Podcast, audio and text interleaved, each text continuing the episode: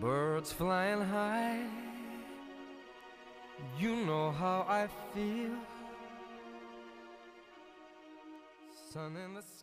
היי, שלום לכולם ותודה שהגעתם שוב לפודקאסט רזה בראש, הפודקאסט שמיועד לכל מי שמאס בעולמות הדיאטה המקובלים, פודקאסט שמקנה ידע וכלים מנטליים והתנהגותיים כדי לצאת מהמאבק היומיומי עם האוכל לחופש מוחלט.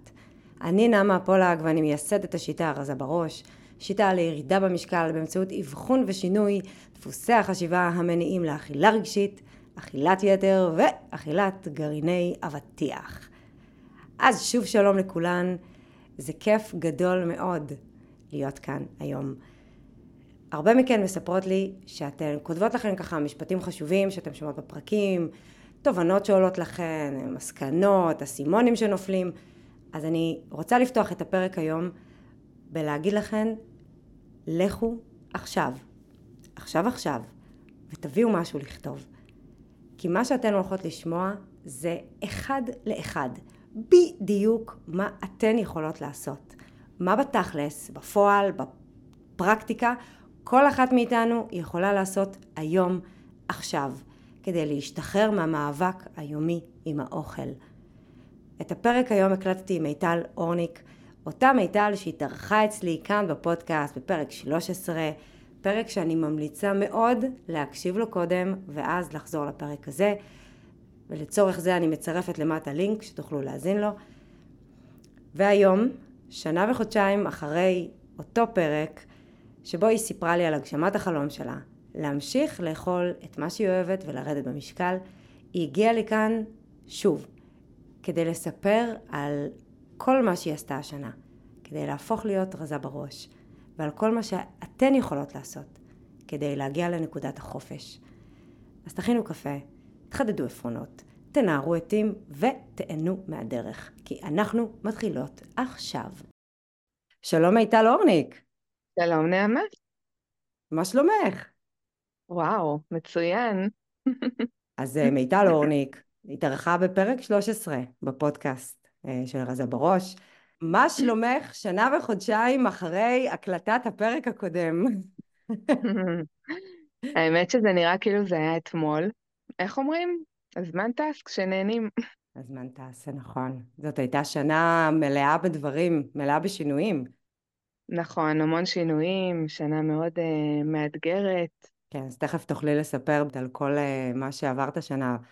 אני רוצה להגיד שאני כל כך שמחה שאנחנו מקליטות את הפרק הזה, והוא כל כך חשוב בעיניי.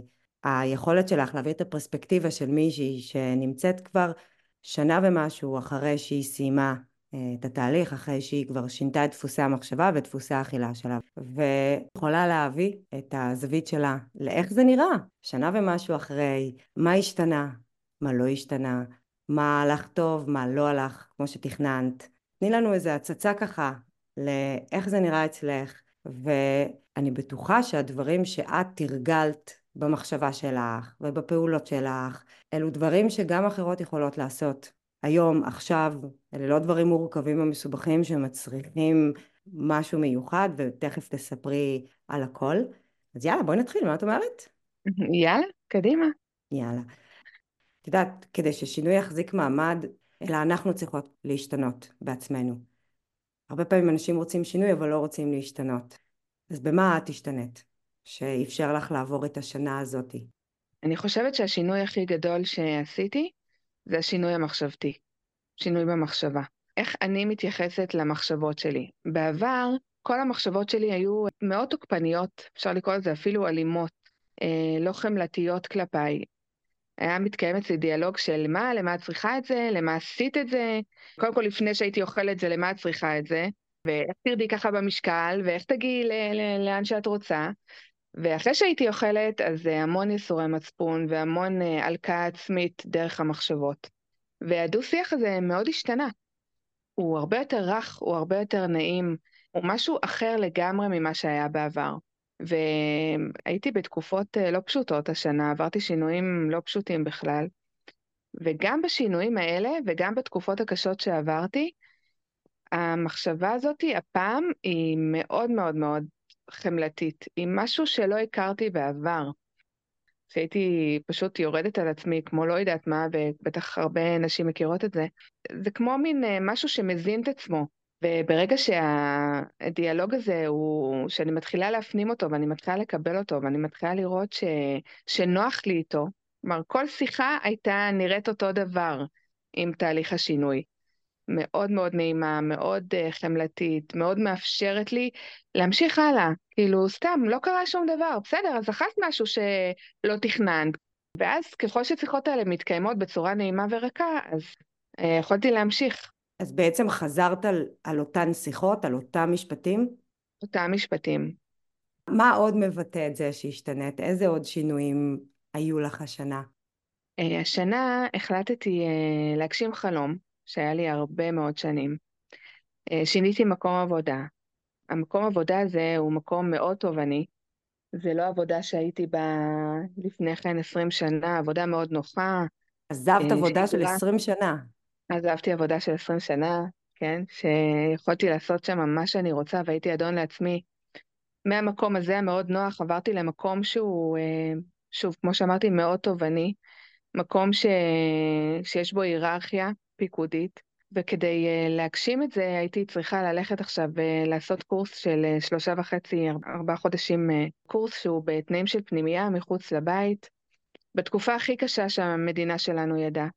בדיוק בתקופת המלחמה, אני התחלתי את הקורס יום אחרי המלחמה. זה מטורף. Uh, להיות רחוקה מהבית זה מטורף. להיות רחוקה כן. מהבית דווקא בתקופה הזאת, זה הדבר הכי קשה שעברתי בחיים שלי. עם המשמעות של השינוי, עם המשמעות של החיים לא נראים אותו דבר ב-180 מעלות. והילדים בבית. הילדים בבית רוצים שאמא תהיה לידם, אז הקושי הנפשי היה משהו שבאמת לא חוויתי אף פעם. והמרחק מהבית, מרחק מכל השגרה שאני מכירה וסיגלתי לעצמי. אה, ופתאום יש אה, מכללה שאני אה, צריכה לגור שם, לחיות עם בנות שאני לא מכירה. עם חדר אוכל? כשאת לא בוחרת את האוכל? ממש לא אוכל, בואי, לא מי יודע מה. ארוחות ערב שאין בהן את המגוון שאני רגילה לאכול, אז זה היה מאוד מאוד קשה. אלו דברים שיכולים להיות מאוד מפחידים עבור נשים שכל שינוי קטן בחוץ אה, מיד אה, שולח אותן לאכול. אז באמת תמיד יש את התחושה הזאת של אני מפחדת שדברים יזוזו מסביבי. מפחדים מטיול בחו"ל, מפחדים ממקומות לא צפויים, וההרגשה הזאת שאני הולכת לאירוע ו- וכל הבופה תוקף אותי. אז תני לנו רגע איזושהי הצצה.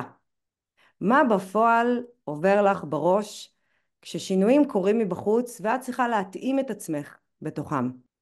אני יכולה לתת דוגמה מאוד טובה, אה, דיברתי על זה שהייתי במכללה, תנאי פנימייה, ויש שם חדר אוכל שעל בריאות הוא לא שמע. בואי, יש שם פיצה, טוסט, אה, מלאווח, אה, ג'חנון, זה ארוחת ערב. ויש גם סלט. עכשיו, אני ככה, במחשבה שלי, גם בעבר וגם היום, אני לא יכולה לחיות על סלט כל ערב, זה לא עובד אצלי. ואני נמצאת במקום שאין לי הרבה אפשרויות. ולאכול אה, סלט כל יום זה משהו שוואלה, אני ממש אה, מסרבת לעשות אותו. ואז אה, אמרתי, אוקיי, אז מה, אני אוכל כל יום, כל ערב פיצה, חמישה ימים, חמישה ערבים? אז מצאתי לעצמי את הדרך. החלטתי שכדי למזער את הנזקים וכדי uh, לעבור את זה בשלום, אני אוכל שלוש פעמים ב- בשבוע סלט, עם דברים שאני אוהבת, ביצה, טונה, דברים כאלה, גבינה. Uh, ובשני ערבים אני אפרגן לעצמי ערב אחד פיצה, ערב אחד טוסט. זה מה שעזר לי לעבור את התקופה הזאת בשלום. ואמרתי, אוקיי, הנה קיבלת מציאות שאת לא מתה עליה, אה, אין לך ברירה, אבל מה את עושה? איך את עכשיו עוברת את זה בשלום? איך את עכשיו ממזערת את הנזקים כדי שאת תוכלי אחר כך לחיות עם המחשבות שלך בשלום? יפה. זאת אומרת שכדי שאנחנו נראה את הפעולות שלנו משתנות בחוץ, אנחנו צריכות שיהיו לנו את המחשבות הנכונות בפנים. נכון, זו ממש בחירה שלי לא להיות במאה אחוז. לא להיות במאה אחוז של אה, להכניס לגוף שלי דברים שמזינים אותו, אוקיי? זו הייתה ממש בחירה שלי לפרגן לעצמי, כי אני יודעת, אני, זה, זה מה שעובד עליי, כי אני יודעת שאם אני אוכל סלט כל ערב, זה לא יעבוד. הקושי שלי התגבר. אה, אני יכולה אולי לחזור לאיזה מחשבות שהיו לי בעבר שאני לא רוצה להיות שם, ולכן אני מתוך מודעות מוחלטת ובחירה שהכי שלמה שיש, אני החלטתי שאני אוכלת את הפיצה ואת הטוסט הזה, וככה אני עוברת בשלום את התקופה הזאת. זו דוגמה מעולה לאיך אה, מחשבות באות לידי ביטוי בפרקטיקה. זאת אומרת, את מסתובבת עם מחשבה שאומרת, יש סיטואציות שנופלות עליי מבחוץ, אבל מה אני יכולה לעשות כדי למזער לעצמי סיכונים? ובפרקטיקה זה בא לידי ביטוי בזה שאת מראש לא הולכת על המאה אחוז ומשבצת לך בערב מתי את אוכלת סלט ומתי את אוכלת פיצה. נכון? ככה ארגנתי לי את הסדר שלי ואת המחשבות שלי, ואגב, גם כשהייתי אוכלת את הטוסט והפיצה, אז הייתי אוכלת את הטוסט לא מהבייגל, הייתי מבקשת שיכינו לי מלחם מלא. או שהייתי אוכלת לא ארבע משולשים של פיצה, זו פיצה אישית, הייתי אוכלת לי שני משולשים, אבל לא הייתי נמנעת מזה. כי אני מכירה את החולשה שלי, אני מכירה את המחשבה שאז בזמנו הייתה לי, של אם אני אוכל עכשיו כל שבוע סלט, זה לא ייגמר טוב. בפרק הקודם סיפרת שאחד הדברים שהיו משמעותיים ביותר זה שאת יכולה לאכול הכל ולרדת במשקל. נכון. אז זה היה שוקינג, והיום? והיום, כל כך הרבה זמן אחרי, ואני מרגישה בדיוק אותו דבר, כמו שהתחלתי את התהליך. אז מה בפועל אה, שונה היום מדברים שעשית? בעבר כל הירידה שלי במשקל, היא הייתה אה, מגיעה רק אחרי שהייתי נמנעת מדברים שאני אוהבת לאכול. הייתי סותמת את הפה, לא אוכלת מספיק בכלל, כי הייתי רוצה לראות תוצאה. היום, מתחילת הדרך, מתחילת השינוי שעשיתי בעצם, אז אני אה, פשוט מאפשרת לעצמי לאכול דברים שאני אוהבת, אני משלבת אותם בתוך התפריט שלי היומיומי או השבועי, אה, אורח החיים שסיגלתי לעצמי עם הדברים שאני אוהבת לאכול, אני לא נמנעת מדברים אסורים. התחושה היא שאפשר לחיות ככה לנצח. זו התחושה. בגלל שאני אוכלת את הדברים שאני אוהבת, אה, אני בעיקר אוהבת לאכול אותם בסופי שבוע, באמצע השבוע אני יותר מקפידה, אה, אני אוכלת דברים שהם יותר מזינים, אה, ובסוף שבוע גם בגלל העובדה שאנחנו נמצאים בבית, סופש כזה. אז, וסופש, סופש זה לנוח, סופש זה ליהנות, סופש זה לאכול דברים שאוהבים, זה ארוחת שישי, זה ארוחת שבת. זה דברים שאני אה, ככה הכנסתי לי לתפריט ברגעים שאני יותר אוהבת לאכול אותם, ואני חיה עם זה ממש בשלום. אני מאוד מזדהה עם מה שאת מספרת ומה שאת אומרת, כי אני חושבת שזה מאוד חשוב הרי שאנחנו נהנה מהדברים שאנחנו אוהבים. ועצם הניסיון כל הזמן להימנע מהם רק מייצר את הרצון לחזור ולאכול אותם בכל מיני דרכים, אה, מה שנקרא לא מתוכננות. ודווקא הסדר הזה שאנחנו עושות עם עצמנו מראש, התכנון מראש, אפילו אוקיי, מתי, מתי אני אוכל את הדבר הזה שאני אוהבת, והכנסת לך את זה לאיזושהי שגרה, אז את לא מגיעה בסוף שבוע הביתה ופשוט מתחילה להתנפל על הכל. נכון. אז ממש התכנון הזה מראש והסדר הזה הוא נפלא והוא עובד לך מצוין, וזה כבר הטיפ הראשון שאני שמה אותו בפני המאזינות, יש לכם דברים שאתם אוהבות לאכול? תחליטו מתי אתם רוצות לאכול אותם, מתי הכי תהנו מהם, באמת בארוחת שישי, בארוחת ערב, בשבת, ב- ביום שלישי, מה שנוח לכם, מה שאתם רוצות, שימו לכם את זה בראש, מתי בא לכם ומתי הכי אתם תהנו מזה, ואז לא תתנפלו על זה. זה ממש נכון, תשמעי, לפעמים אה, באמצע שבוע, כשעולה בי איזושהי מחשבה קטנטונת כזאת, יאללה, בא לי גרעינים, אני רואה איזה סדרה בטלוויזיה, ואז מחשבה אחרת אומרת, אבל חמישי, שישי, שבת זה קודש קודשים, זה הערבים שאת מפצחת גרעינים, אז בואי, לא צריך אה, עכשיו אה, להתפרע. תשמרי על עצמך, אה, זה יגיע, חמישי מגיע, שישי מגיע, שבת מגיע, תוכלי ליהנות, ליהנות אז מהדברים האלה, וזה ממש שומר עליי, זה שומר עליי, כי, כי זה לא, זה קיים בתפריט שלי, זה קיים, זה חלק מהשגרת חיים שלי, זה לא משהו שהוא לא בהישג יד, שאני לא, לא אוכל להגיע אליו. איזה יופי.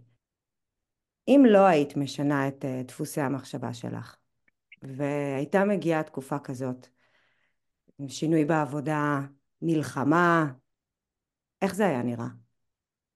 גרוע מאוד. הייתי uh, מנצלת את המצב של המלחמה, הייתי מנצלת את המצב של הקושי שאני נמצאת בו ומתרצת את זה ואומרת, יאללה, מלחמה, קשה. קשה, שומעים, קשה נפשית, אה, הילדים רחוקים ממני, את הפחד של הטילים, היו המון אזעקות איפה שהייתי, אז אה, קשה לי, אז מותר לי לאכול. כאילו, אני עכשיו אוכל, יש לי סיבה מוצדקת, אני אוכל מה שבא לי, איך שבא לי, כי יש... אה, בוא, זה לא באשמתי. מצד שני, היום, כשאני במקום שאני נמצאת בו, אני אומרת לעצמי, למה הגוף שלי צריך לשלם את המחיר של המלחמה? למה הגוף שלי צריך לשלם את זה שאני רחוקה מהבית, את זה שקשה לי נפשית? הגוף שלי הוא לא שק אגרוף של המצב. והיום אני ממש יכולה להגיד שהגוף שלי לא משלם את המחיר הזה, הנפשי. בעצם המחשבה שלי שהשתנתה, יכולה להגיד שאני במקום אחר לגמרי ממה שהייתי בעבר. אם פעם שינויים מבחוץ היו גורמים לך לשים את עצמך בצד, או יותר נכון את הגוף שלך בצד, את הבריאות שלך בצד, אז היום שינויים שקורים בחוץ לא משנים את סדר העדיפויות שלך. וסיגלת לא. לעצמך הרגל מחשבתי חדש, שאומר למה הגוף שלי צריך לשלם כי, ואני מאוד מתחברת לדבר הזה, כי הבריאות שלנו זאת בחירה שאנחנו עושות ברמה יומית. זה לא מצב נתון שאנחנו קיבלנו ו- ו- וזהו, אין לנו מה לתחזק אותו. זה מתבטא בבחירות היומיות שלנו ובסדר עדיפויות שלנו. וזה כמובן לא אומר שתמיד זה נמצא בראש ראש ראש סדר העדיפויות, אבל אני חושבת שצריך להבין שבריאות זו בחירה וזו בחירה יומית. ולא משנה נכון. מה קורה מבחוץ, כי תמיד יהיו דברים. יהיו פיטורים או שינויים בעבודה או מלחמה או גירושים, או נישואים, או לידות, והכל יכול, הכל יהיה והכל יקרה. נכון, אלה החיים שלנו. החיים עוברים איתנו. החיים מזמנים לנו כל הזמן קשיים וכל הזמן תקופות. אה, אם זה, וואי, יוצאים פתאום למסעדה, אז מה? אז אני, אז אה, לא אתמודד עם זה? אני אתמודד עם זה. מה, אני לא אלך יותר למסעדות? יעלה את כל המשקל שהורדתי אה, בחזרה, כי, כי יושבים שם ויורים עלינו טילים? זה פשוט הבנה שהחיים תמיד יזמנו לנו אה, הזדמנויות שהן פחות נוחות לנו ופחות נעימות לנו, ואיך אני מתמודדת עם זה? איך אני ממשיכה הלאה והולכת למסעדה ואוכלת וקמה בבוקר ולא מרגישה שעליתי 20 קילו בגלל הארוחה של אתמול. וזו התחושה עכשיו. התחושה עכשיו היא תחושה של אני יכולה לחיות בתוך הרגעים האלה הכי ספונטניים שיש, ואני מרגישה איתם טוב אחר כך. אז לא קרה שום דבר, הכל בסדר, ממשיכים הלאה. אז יש תקופה קשה במכללה, אז יש איזה אירוע שהלכתי אליו ווואלה, לא היה שם את האוכל שאני רגילה לאכול באמצע שבוע, אז בסדר, אז אכלתי אוכל שאני לא רגילה לאכול באמצע שבוע, מה קרה? יש לך לפעמים פחד שזה לא יחזיק? שאולי כל הדבר הזה זה רק היי של התחלה והתרגשות בגלל שירדת הרבה במשקל ואת מקבלת הרבה פידבקים ומחמאות מהסביבה ועוד מעט זה כבר לא יהיה ואנשים כבר יתרגלו. אני יכולה להגיד שממש לא, בלב שלם, לא עוברת לי מחשבה כזאת לרגע, וזה מאוד שונה מתוכניות אחרות שהייתי בהן, כי שם, מהרגע שהתחלתי תוכנית, הייתי בטוחה שבסופו של דבר זה ייגמר בזה שאני אעלה הכל בחזרה. אני למודת ניסיון לא טוב. כלומר, הדברים שעברתי בעבר, הניסיונות שעשיתי בעבר, אה, בסופו של דבר נגמרו באכזבות.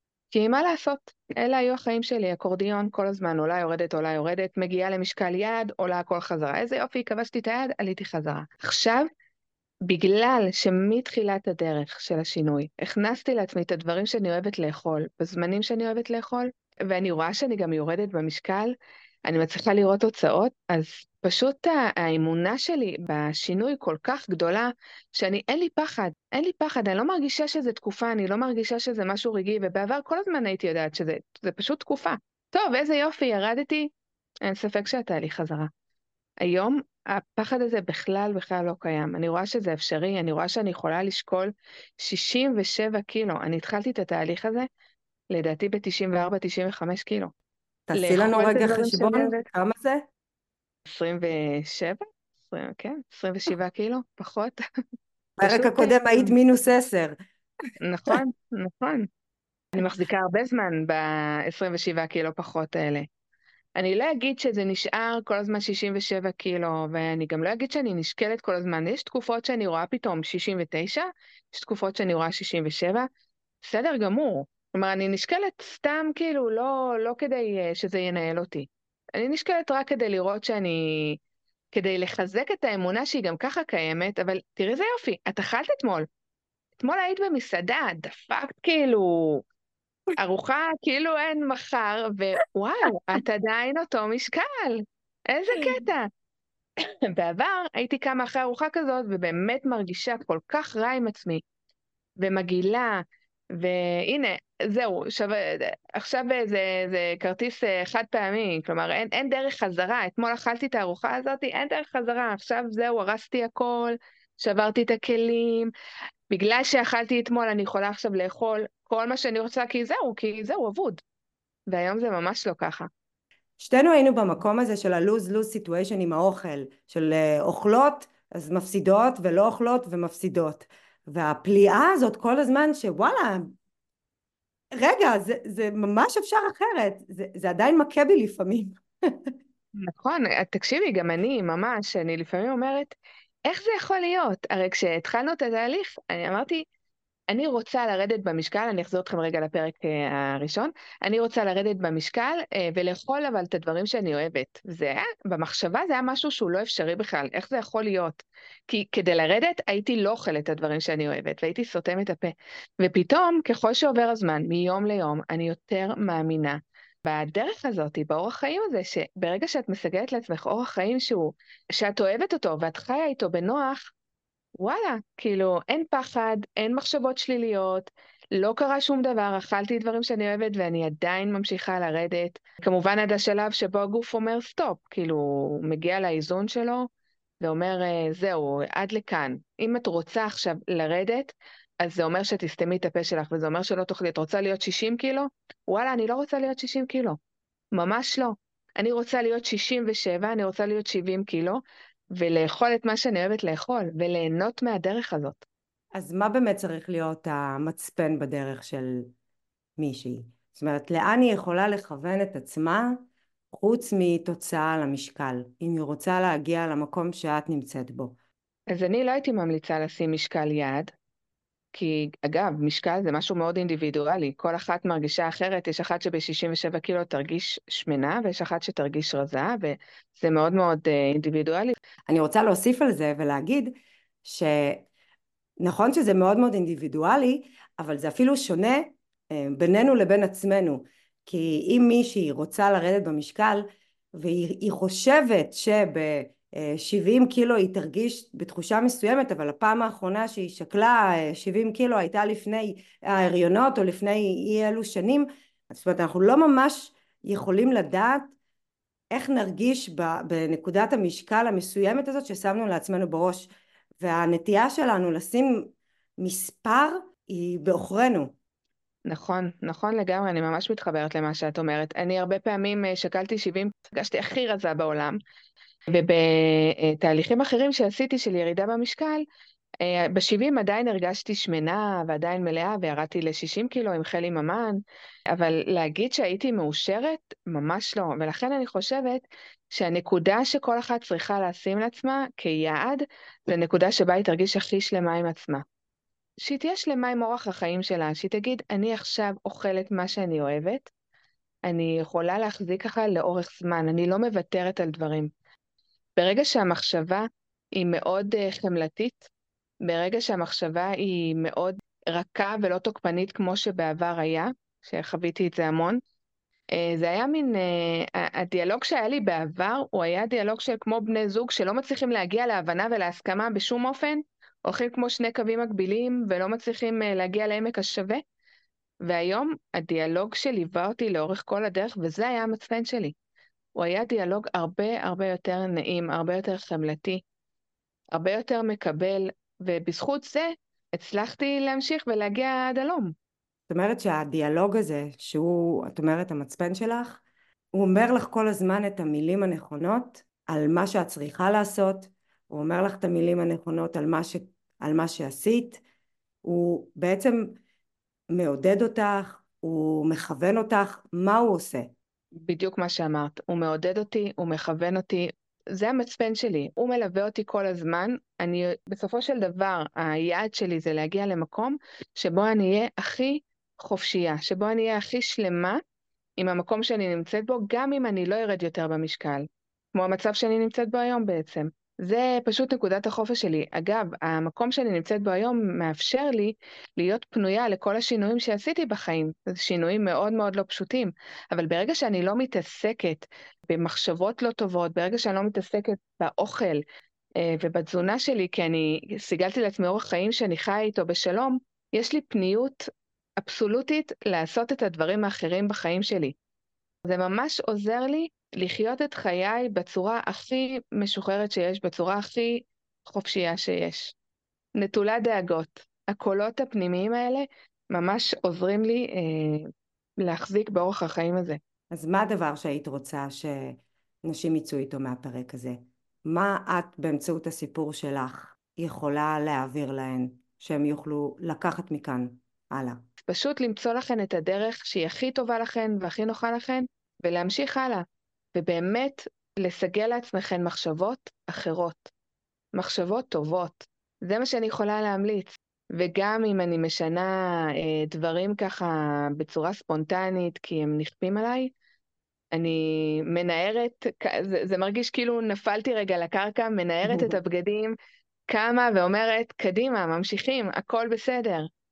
אני חושבת על כל הפעמים ש, שסיפרת לי, שבעבר היו אירוע, אירועים מסוימים של, של אכילה שהיו גורמים לך לשבור את הכלים כל פעם מחדש. ואם אנחנו באמת בוחרות באיזושהי דרך שנוחה לנו וטובה לנו, אנחנו צריכות להמשיך לבחור בה. נכון שזו דרך שהיא יותר נוחה לנו, אבל גם בזה צריך להמשיך לבחור. כי יש מקרים שכמו שאמרנו זה לא מסתדר, ויש מקרים שאולי נקום יותר מאוכזבות בבוקר, או נרגיש פחות נוח על מה שאכלנו אתמול, ואלו רגעים שיכולים מהר מאוד אה, לגרום לנו לעשות אה, סיבוב פרסה ולהתחיל לנסוע למקום אחר. כדור השלג המוכר של לקום בתחושה לא טובה ויאללה, נמשיך לאכול ואז מגיעים למצב של הלוז-לוז שדיברת עליו. אז מה את אומרת לעצמך בראש ברגעים האלו שמאפשר לך באמת להמשיך ולבחור בדרך הזאת הנוחה והטובה ולא להסתובב חזרה? קודם כל, אני מקבלת את זה שהחיים הם מאוד דינמיים. החיים יכולים כל הזמן להציב בפנינו אה, כל מיני רגעים שפחות נוח לנו איתם. וברגע שפחות נוח ו... ו... ושיניתי קצת ואכלתי משהו שאני לא רגילה או משהו שלא חשבתי בבוקר כשקמתי שאני אוכל אותו, אז אני פשוט מקבלת את זה. זה עניין של קבלה. אני אומרת לעצמי, אוקיי, אז אכלת, אין מה לעשות. אכלת, הכל, נהנית? יופי, תמשיכי הלאה.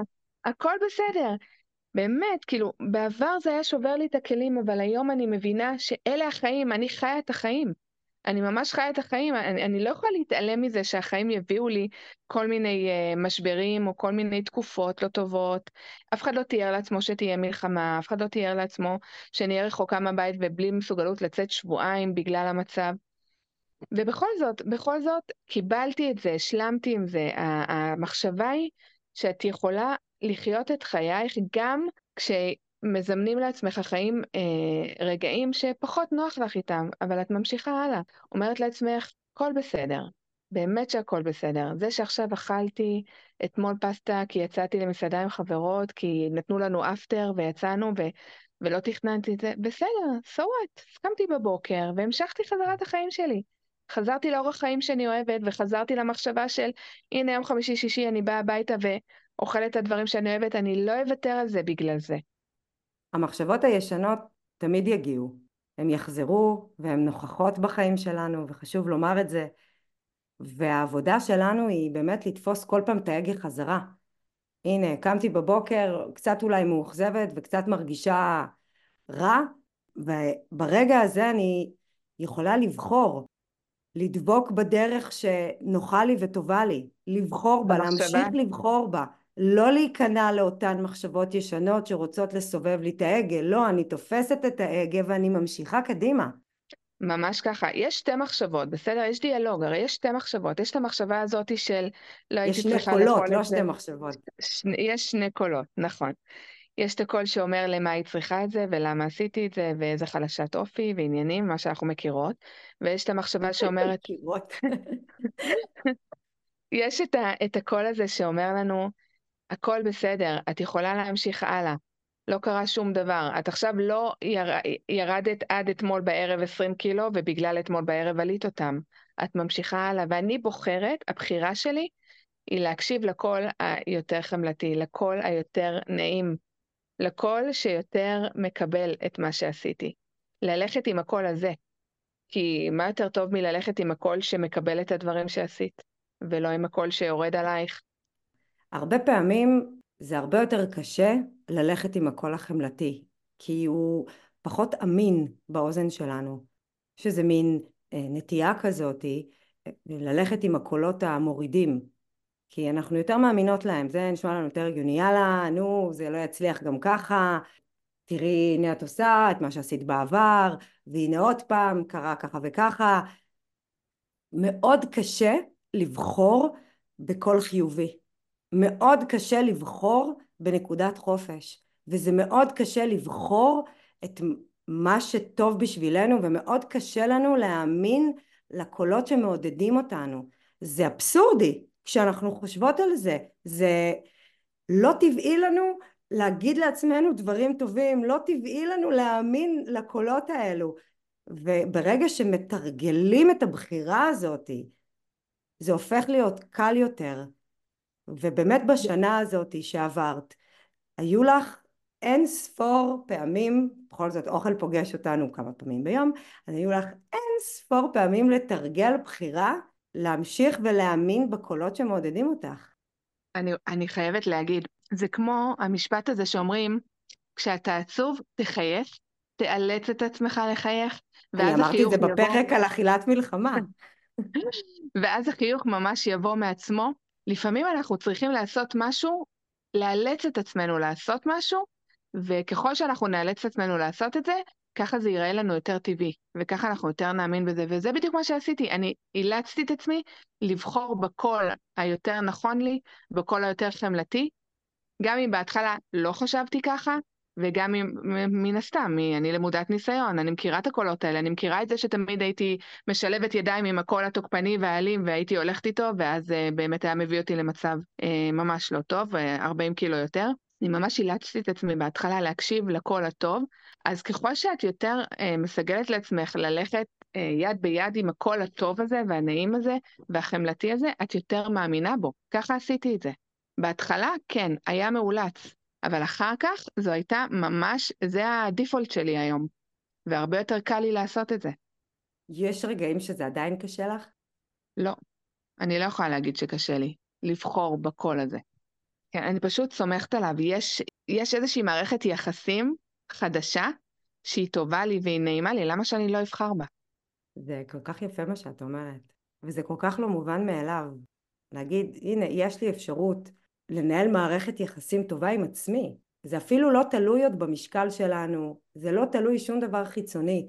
זה מתחיל בבחירה שלנו להקשיב לקול החיובי. זה מתחיל בבחירה שלנו להתחבר לקולות שמעודדים אותנו ולהאמין להם.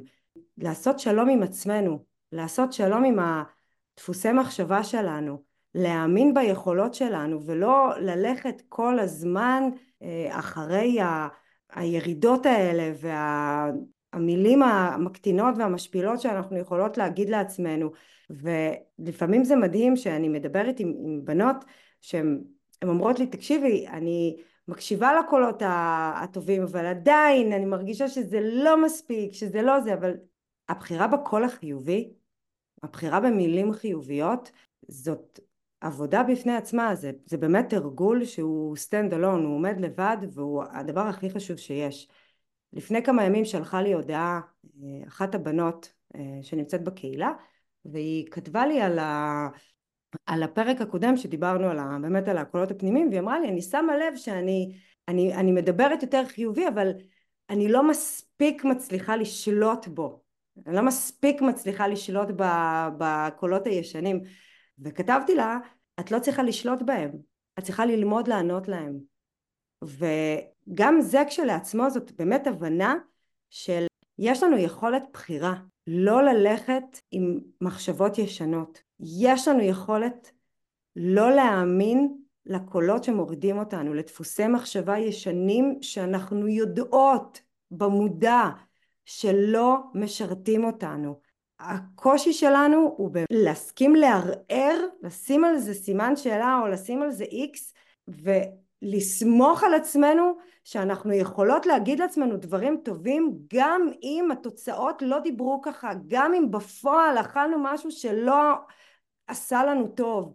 זה ממש קשה לנו, ובטח את תזדהי עם מה שאני אומרת עכשיו, זה קשה לנו לעשות את הבחירה הזאת, ללכת עם מחשבות חיוביות כשעשינו בחירה לא טובה עם האוכל, או כשעלינו על המשקל וראינו תוצאה שהיא לא טובה לנו, לא רצינו, לא ציפינו, זה ממש קשה באותו רגע ללכת עם קול חיובי.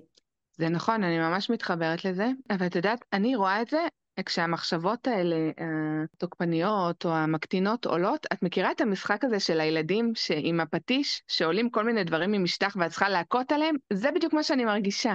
בול. מחשבה כזאת עולה, בואי, עכשיו אני דופקת לך בראש עם הפטיש. לא יקרה. כן, אני ממש לא אתן למחשבות האלה אה, לנהל אותי. ואני כן אבחר, אבחר במחשבה הטובה. נכון, זה קשה, אבל שוב אני אומרת, תאלצו את עצמכם, ממש תאלצו את עצמכם, בהתחלה זה קשה, תאלצו את עצמכם לבחור בקול היותר נעים והיותר טוב, ואתן תראו שאתן בוחרות בו, אתן יכולות ל- לרדת במשקל, אתן יכולות לשנות, אתן יכולות לש- להשתנות, וככל שתשתנו זה הווין ווין, זה הווין ווין. אתן גם מעיפות מחשבות שליליות ובוחרות בטובות, וגם מצליחות להגיע למקום שתרגישו בו הכי משוחררות והכי מאושרות, איפה שאני נמצאת היום. והמשקל הוא בכלל לא רלוונטי, הוא לא רלוונטי לי. אני אומרת לך, אני לא רוצה לשקול 60 קילו, אני רוצה להיות איפה שאני היום, ואני מרגישה הכי שלמה והכי מאושרת. נתת פה איזשהו רעיון מאוד נחמד שבאמת אפשר יהיה להשתמש בו, הוויזואליזציה של המחשבות עם הפטיש, המשחק הזה עם כן. הפטיש, זה רעיון נהדר.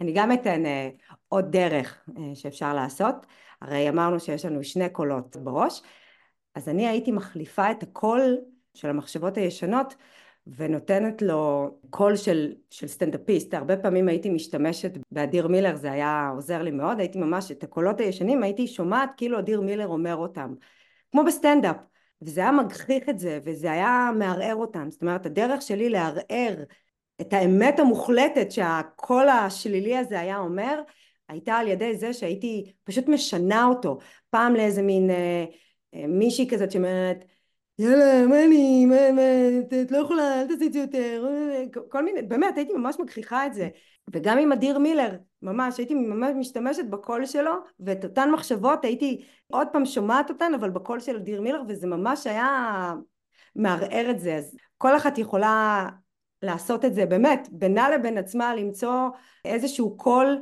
של מישהו שהיא מכירה, מישהי שהיא מכירה וזה יכול להיות דמות מצוירת זה יכול להיות מישהו, שהוא מישהו שאתם מכירים מהחיים שלכם, זה יכול להיות קול של ילד קטן או של ילדה קטנה שזה גם מאוד עוזר כי אנחנו הרי יודעות שאלו מחשבות שמגיעות מתת המודע שלנו שמחזיק את הדפוסים שאנחנו התחלנו בגילאים חד ספרתיים. אז כל דבר כזה יכול לעזור לנו לזהות את המחשבות האלה כלא אמינות, כלא עובדתיות ובאמת משם הדרך לבחור במחשבות חדשות וחיוביות תהיה לנו הרבה יותר פשוטה. נכון. כל אחת צריכה באמת למצוא לעצמה את הדרך. אני מצאתי את הדרך הזאת, אני ממש מדמיינת את המשחק הזה עם הפטיש. אה, לך מכאן, לא רוצה, אני אנצח, אני, אני אוריד את כל מה שצץ לי ככה מהמשטח עם הפטיש, אני אוריד את כולם ואני אהיה המנצחת במשחק הזה. וזה הניצחון שלי. אני, היה לי חשוב מאוד להעביר את זה בדרך הכי טהורה שיש. הייתי רוצה שכל אחת תשמע אותי ותבין שזה לא תלוש מהמציאות. המצב שאני נמצאת בו היום, ואני, אוכל זה החיים. אין, אני, אין, אין, אין, האהבה שלי, זה, אפשר לשים את זה באותו לבל של האנשים זה מה שחיבר בינינו בשנייה הראשונה, הדבר נכון. הזה.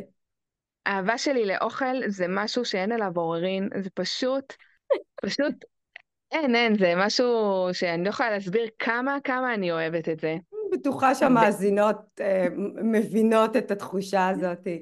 כן, וכמה אני לא מוכנה לוותר על הדברים שאני אוהבת בשום מצב, ולכן אני אומרת שזה יכול לקרות. את יכולה להגיע למצב שבו את תאכלי את מה שאת אוהבת, ואת גם תזיני את הגוף שלך, וגם תשמרי עליו.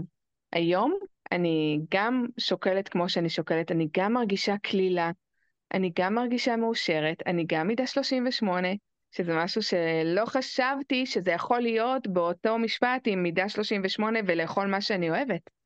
זה לא משהו שחשבתי שיכול אה, לקרות בעולם הזה, אבל זה קורה. נקודת החופש. נקודת החופש נקודת שלך. החופש, ממש. ומה שחשוב לי להגיד זה שזה פשוט נמשך, זה לא מרגיש תקופה, זה לא תקופתי. אני לא חיה עכשיו באיזה תקופה, כמו שבעבר הייתי מרגישה. אני חיה את חיי, אני חיה באורח חיים שאני אוהבת אותו, שלמה איתו, מאושרת איתו וחופשייה איתו. פשוט משוחררת. אז אם אני יכולה רגע לתת לזה פרשנות מהצד שלי, אז כדי שאנחנו נוכל להרגיש באמת משוחררות ביום יום שלנו, אז אנחנו צריכות להוריד את הרגל מהגז של התוצאות ולהפסיק להסתכל על התוצאה ולהתחיל להתייחס לבחירות שלנו ולפעולות שלנו. וניצחונות הם לא מול הצלחת. ניצחונות והצלחות הם בבחירה שלנו להקשיב לקולות החיוביים. והבחירה שלך להאמין ולבחור בקול החומל, בקול המעודד, זו בחירה שהייתה הרבה יותר קשה בהתחלה מאשר אה, להגיד לא לאוכל. זה באמת הרבה יותר קשה ולא אינטואיטיבי לבחור בקולות החיוביים שלנו. ואלו הניצחונות האמיתיים, אלו ההצלחות שמאפשרות לנו לעשות גם את הפעולות הנכונות בהמשך. אז אם אנחנו נפסיק להתייחס לתוצאות כמדד עיקרי, ונתחיל להתייחס לבחירות שלנו, במחשבות המיטיבות כמדד עיקרי, זו דרך המלך. ממש ככה. אני חושבת שהירידה במשקל זה רק הבונוס. זה על הדרך קורה. אם עכשיו לא הייתה לי מטרה, לא יודעת מה, להוריד מה-94-95 קילו, סתם הייתי רוצה לשנות את המחשבות שלי. הייתי רוצה לשנות באמת את הדרך שבה אני חושבת. אז הייתי עושה את השינוי הזה, והופ, הייתי מגלה שפתאום הגעתי ל-67 קילו, איזה יופי. כלומר, הירידה במשקל היא רק עוד איזשהו משהו שאת מקבלת תוך כדי השינוי שאת עושה. זה לא המטרה. זה פשוט מגיע תוך כדי. זה מלווה, וזה ואיזשהו מין סוג של אה, שאלת בונוס במבחן מאוד מאוד קשה, אבל אה, כן, זה באמת, אה, זה הבונוס שלי. תראי, באמת צריך להבין שמה שמייצר הרי את המציאות שלנו, זה המחשבות שלנו. ואם אני רוצה, בסופו של דבר, לשנות את המציאות, או אם אני רוצה לחיות במציאות אחרת, במשקל אחר, אז אני רוצה לשנות את מה שהביא אותי מלכתחילה למצב הזה. והכל מתחיל ונגמר במחשבה. מחשבה הביאה אותי למשקל X ומחשבה תביא אותי למשקל Y. אני צריכה להפסיק להסתכל על התוצאה על המשקל, אני צריכה להתחיל ולהיות מודעת ולהקשיב למה אני אומרת. לשים לב לאיך אני חושבת, ולא רק להתייחס למה אכלתי ומה אני אראה מחר כשאני אעלה על המשקל בלי פיסת בגד עליי, שלא בטעות אני אראה חמש גרם יותר. זה נכון, ממש. אני חייבת גם לתת דוגמה, הרי את ליווית אותי, היינו בקשר מאוד מאוד קרוב כשעשיתי את התהליך של הגיוס למשטרה, ואני זוכרת שאת מדברת על מחשבה שמייצרת מציאות, ואני זוכרת שתמיד אמרתי לך, אני מדמיינת את ה... ממש רואה תמונה שאני יושבת בכיתה, במכללה, בקורס שוטרים. ובאותו רגע הייתי רק בתהליך של ההתחלה, וזה היה נראה בלתי אפשרי. מה, אישה בת 43, עכשיו תיכנס לכושר, עכשיו תתחיל לעשות מבחנים, עכשיו תתחיל אה, לעשות משמרות ושבתות ועניינים, ו... וקורס מחוץ לבית, ואני ממש, אני די הייתי סקפטית לגבי היכולת שלי לעשות את זה, אבל מצד שני, וגם נורא רציתי את זה, אבל מצד שני, כל הזמן דמיינתי את התמונה הזאת שאני יושבת בכיתה עם עוד חניכים, ונמצאת בקורס של המקצוע שאני עוסקת שם במשטרה. זה ממש ככה. וכל הדרך קיבלתי סימנים, כל הדרך. הייתי נוסעת בכבישים ורואה אה, יום גיוס ככה וככה, או כל מיני דברים שרמזו לי ואמרו לי, את הולכת בדרך הנכונה והמחשבות שלך ייצרו את המציאות שאת כל כך רוצה. אותו דבר גם בעניין של המשקל. אני ממש דמיינתי את הרגע הזה שבו, ככה התחלתי את השיחה איתך גם אגב הראשונה. אמרתי לך, אני רוצה לאכול ולהיות רזה. והיום אני נמצאת במצב שאני אוכלת ואני רזה. רזה בעיניי כמובן, כן? יש כאלה שיגידו ש-67 קילו. רזה זה לא- בראש. רזה בראש, בדיוק. אז מה זה רזה בראש בעינייך? רזה בראש בעיניי זה לבחור בקול הנכון, זה לבחור בקול שיעשה לי נעים ולא ייקח אותי למקום לא טוב, זה לבחור בקול שכיף לי לקחת את היד שלו ולצעוד איתו יום-יום, וזה פוגש אותנו יום-יום, דקה-דקה. כל מפגש עם אוכל, יש את הקול הזה. דייקת את זה כל כך, שאני לא חושבת שיש מה להוסיף עוד. השארת אותי ספיצ'לס, וזה משהו שמאוד קשה לעשות.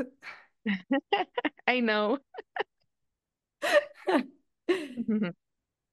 מיטל, אני רוצה להגיד לך תודה רבה על הפרק הזה. תודה רבה על זה שבאת שוב פעם אה, להתראיין ולספר את הסיפור שלך ולשתף אותנו באיך זה ממש נראה אצלך בראש, זה להכניס כל כך הרבה אנשים לתוך הדפוסי מחשבה שלך, לתוך ההרגלים שלך, לתוך החיים הכי פרטיים ואישיים ואינטימיים שלך, וזה לא מובן מאליו, ואת כל זה אני יודעת שאת עושה מה, מהמקום הכי טהור שיש, כי גם את חווית את השיפט המטורף הזה בחיים, ואת רוצה שכולם ידעו שהנה זה אפשרי, והנה זה קיים, ו... וזה ראוי כל כך להערכה, ותודה רבה גם בשמי, ותודה אני אומרת בשם המאזינות והקהילה, על הסיפור שלך ועל היכולת שלך להעביר את המסר הזה בצורה כל כך אותנטית וברורה. אז מה אני אגיד לך? תמשיכי ליהנות מהחיים ולעשות חיל בכל מה שאת עושה, כי את עושה. וברגע שבחרת בקולות החיוביים האלה, הצלחת להביא את זה גם uh, במימד הגופני. ומכאן את uh, מביאה את עצמך במקסימום ומביאה את כל היכולות שלך לידי ביטוי. זה מעורר השראה להסתכל עלייך ולראות אותך מתפתחת ומגשימה את עצמך והולכת קדימה באנרגיה כל כך נעימה ורואים שאת מסונכרנת. אם רוצים לדעת איך נראית מישהי שהמודע והתת מודע שלה מסונכרנים יחד לאותן מטרות ורצונות, הם יכולים להסתכל עלייך. תודה רבה על המילים, ריגשת אותי ממש. אני באמת באמת רוצה שבנות ישמעו את זה. זו המטרה שלי, ויגידו, אנחנו יכולות להיות בדיוק באותו מקום. זה אפשרי, זה אפשרי לגמרי. וזה אפשרי מהצד הראשון שהמשמעות שלו היא לבחור בקול חיובי. מפה זה מתחיל ופה זה נגמר. ממש ככה. תודה רבה מיטל. בשמחה. יאללה, בעוד פרק עוד שנה. אני אשמח מאוד. תודה רבה. בכיף. חלום רחוק מכאן, פוסע צעד קטן, נושא את הבלתי יאומן מכל האנשים ובין אלפי דעות. פוסע צעד קטן, נושא עיניו אל הבאות בתעוזה גדולה, באומץ לב ושתי עיניים בורקות. וזה מתחיל בצעד, זה מתחיל בחלום, זה מתחיל באזור בבטן שתמיד ממשיך לנשום, זה מתחיל ממני וממשיך אליך גם, זה מתחיל בדיוק בפחד שניצחתי לא מזמן, זה מתחיל מדמיון וממשיך למציאות, זה האומץ להפוך את הקשיים להזדמנות, זה מתחיל בצעד וממשיך למסע זה מתחיל מאדם אחד ועובר לאנושות כולה. כשאדם אחד, יחיד ומיוחד, פוסע צעד קטן אל עבר מה שכבר מזמן הפך לו אפשרי, למין סיפור מקרי. פוסע צעד קטן, עושה את הבלתי יאומן, למרות כל הקולות, הוא לא ישקוט, עד שיסלול דרכו, עד שיפלו כל החומות, בתעוזה גדולה, באומץ לב, ושתי עיניים בורקות. וזה מתחיל בצעד, זה מתחיל בחלום, זה מתחיל באזור בבטן שתמיד ממשיך לנשום, זה מתחיל ממני, וממשיך אליך גם. זה מתחיל בדיוק בפחד שניצחתי לא מזמן זה מתחיל מדמיון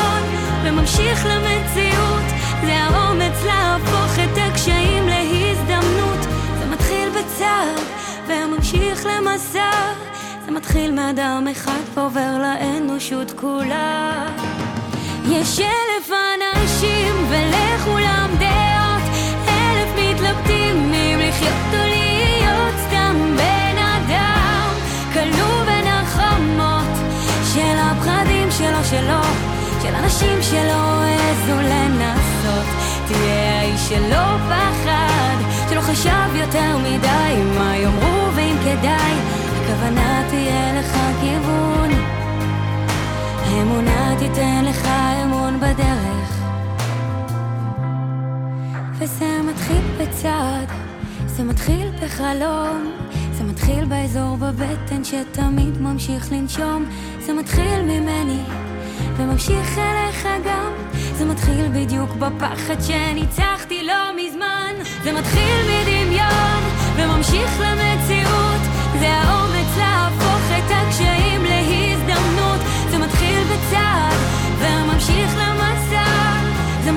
אדם אחד גובר לאחר